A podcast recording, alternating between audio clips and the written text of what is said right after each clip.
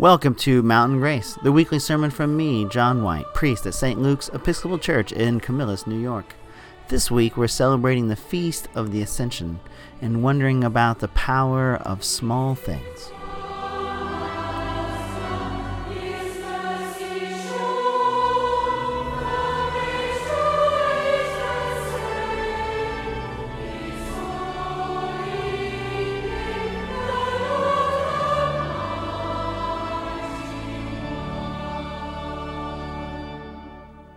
A reading from the Gospel of Luke.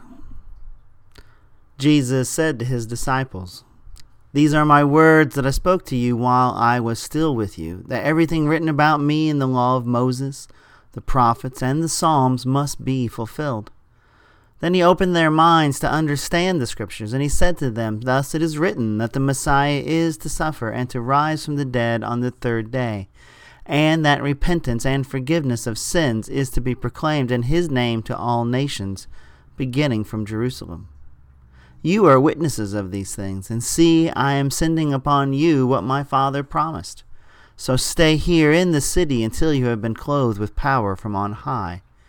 Then he led them out as far as Bethany, and lifting up his hands, he blessed them.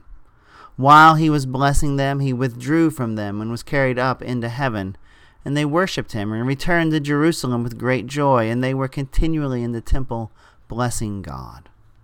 The Gospel of the Lord.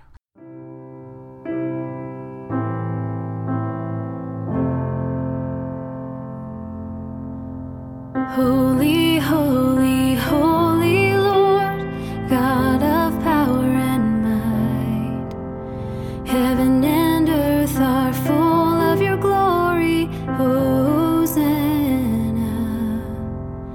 Blessed is he who comes in the name of the Lord. Hosanna in the highest.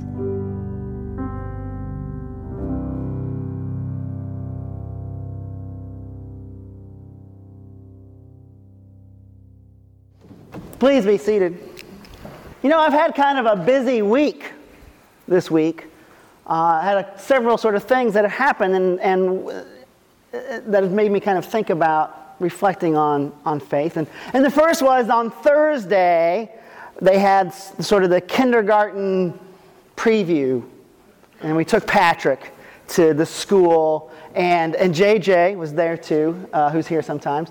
And they got to go into the classrooms where the kindergarten classes meet, and they met the kindergarten teachers. I don't know who their teacher is yet, but they met all of them, and all of the teachers met them. And then they had a little meeting in the cafeteria with the principal and the school psychologist, Allison back there, and the nurse, and they gave us some tips and pointers. As an aside, I have to say that I was far and away, I'm pretty sure, the oldest parent in the room by a fair margin, I'm guessing. The principal might be around my age, but pretty much everybody else, no. But anyway, also they gave me a long list of things that, you know, Patrick should know when he gets to kindergarten. And I'm looking at the list, and I know I'm old, but and things change. But the stuff he's supposed to know when he arrives is the stuff that I learned in kindergarten. So anyway, both of my kids are way smarter than me. They'll be fine.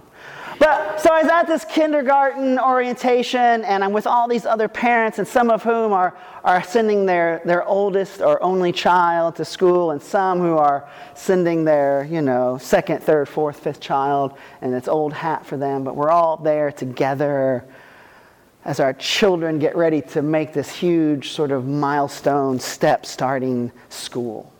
And then yesterday, I had sort of two other events that I sort of participated in. And one was, it was my stepfather's 90th birthday yesterday. Which, you know, hey, that's a pretty good accomplishment.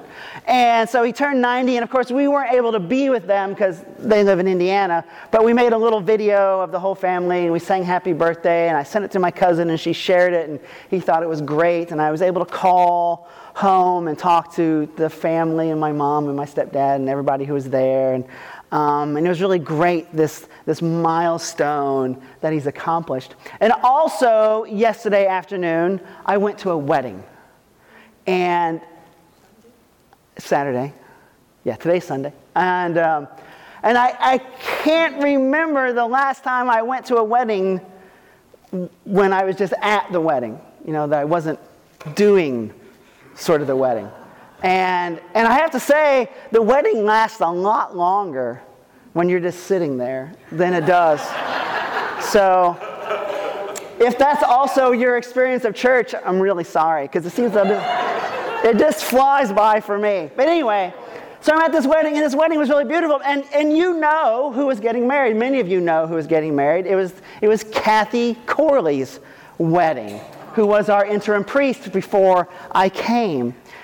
And she married another priest, who's Philip, who's the priest at St. Paul's downtown, and that's where the wedding was. So we're in this big, beautiful church, and my whole family was there, and lots of other people, and we're in this beautiful celebration. And I don't know how many of you remember Kathy's story, but her husband had died some years ago, 10 or 12 years ago, a relatively young man when he died, and so. So I don't think that she ever expected, in the wake of that tragedy, to find someone to love again. But amazingly, Philip, who's the rector at St. Paul's, his first wife also had died. She just died a few years ago. She was killed in a tragic accident.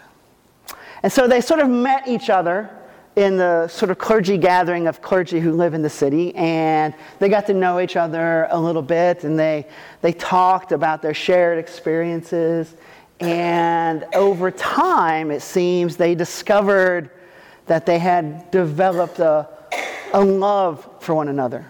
Unexpected, unlooked for, unwanted in some ways, but yet here it was. And it was beautiful to be with them as they celebrated their recognition of one another and the love that they had come to share and their commitment to one another in marriage. And so I've been thinking about these three things, about my son going to kindergarten and my stepfather's 90th birthday and this beautiful wedding with Kathy and Philip. And I've been thinking, you know, that for most of us, our lives unfold in these sort of small moments. That we create sort of a big story of our life, but it's actually lived in these precious moments and experiences and small shared conversations, that the stuff of our life is kind of small. Right? Most of us aren't doing big, amazing things. Now, sometimes we might participate in some big, amazing thing. I'm thinking of Bill Bishop, who's a member of our church here. He doesn't get to come to church too often because he can't drive, and he's in an assisted living place up in Liverpool. But, you know, Bill, he was the nicest guy, very sort of modest, very friendly, but Bill was in the Battle of the Bulge, right, in World War II. He was a participant in this huge, historical, world-changing event. But if you talk to him about it, what he remembers are the small daily experiences of sort of cold, of fear, of privation, of being in this together with the small group of men that he was with, right? That his experience of this huge, big, momentous thing was also pretty small. And I think there's a lesson here for us in the life of faith, right? Because all of us who claim to be followers of Jesus, all of us who are a part of the church, who are committed to this mission, this continuing mission of Jesus Christ to fulfill God's dream for us, we are involved in the biggest thing ever, the redemption and salvation of God's people, the building of the kingdom of God. Each of us are a part of this huge world-changing event, and yet our individual experience is small, it's limited, it's only as much as we can sort of grasp in our own lives. And sometimes it feels like our role in the building of the kingdom of God is either elusive or tiny, and we feel like maybe we're not really making a big difference. But But the truth is that I think all of us are. We're making a huge difference even through our individual small contributions. That in the small little ways that we live out our faith, it is world changing. And we're a small church. We live in a small city. You know, we're not building cathedrals here. We're not doing something momentous. But in 100 ways, we are making small differences. We are putting each of us little bricks in the kingdom of God that are building up into something magnificent. And so as we're thinking about the Ascension, our readings today are about the Feast of the Ascension, where Jesus has been with his disciples, he's died, he's resurrected, he's promised them the coming of the Holy Spirit, and then he leaves them. He ascends to be with the Father in heaven, wherever that is. I asked, Patrick was asking me about heaven. He's like, well, where is heaven? I'm like, well, I'm not really sure, buddy. It's, you know, somewhere else. It's where God lives. And he goes, oh, I've been to that place. I went there with my old dad, he says. That's a thing. Don't worry about it. But anyway, so Jesus ascended to be in heaven, and he just left the disciples behind, and he's promised them this Holy Spirit. But you know, when I've been thinking about how Jesus was with the disciples, that Jesus is just with a tiny group of people. Jesus is launching this huge mission to change the world with like 20 people. We have like 3 times as many people in our church as Jesus had at the beginning of his ministry. And he leaves the 12 plus, you know, some other sort of followers on that unfortunately don't always get their names listed, especially the women. Bible writers are a bit sexist, I'm afraid. But Jesus just left this small little group.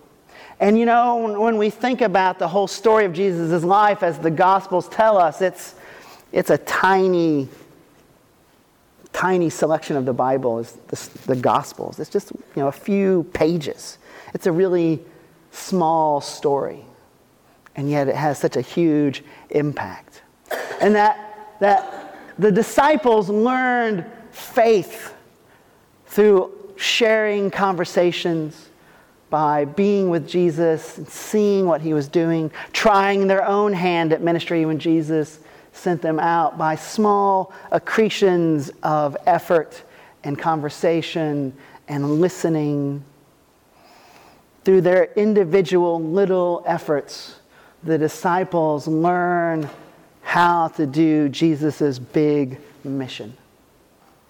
And so Jesus taught the disciples not by, you know, having some great big grand class, but by daily interactions, by walking through the world and going, you know, see this? That looks like the kingdom of God. Or see that? That looks like the kingdom of God.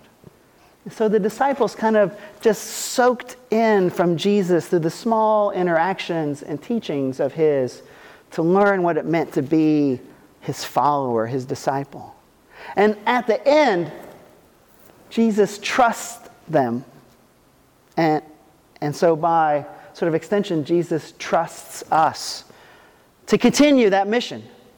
And the way we do that is the same way that Jesus taught the disciples. The way we build the kingdom of God is in the small moments of our lives and in our individual encounters with the people we meet, with our choices at each sort of crossroads in our lives, in the small efforts we take on behalf of ministry and mission. We, just like the disciples, are building something magnificent. That when each of the disciples died sometime in the first century, every Christian in the world could probably fit in the dome downtown. That their work wasn't completed at their passing, but it continues across time through the people that they were witnesses to, and that we are now called as hearers of that word to be witnesses to others. And so today the Christian church is billions of people across the whole world. And God's mission and effort continues to build that kingdom of God. And I said this, I think, a week or two ago, that we're not called to solve big problems. We're called to encounter individual people and to see what they need, and to do what we can to meet that need. And the accumulated results of our small efforts is something magnificent and beyond our imagination. So let us not lose heart in the small ways that we live out our faith, but let us take hope in the magnificent kingdom of God, this great project of which we are a part. Amen.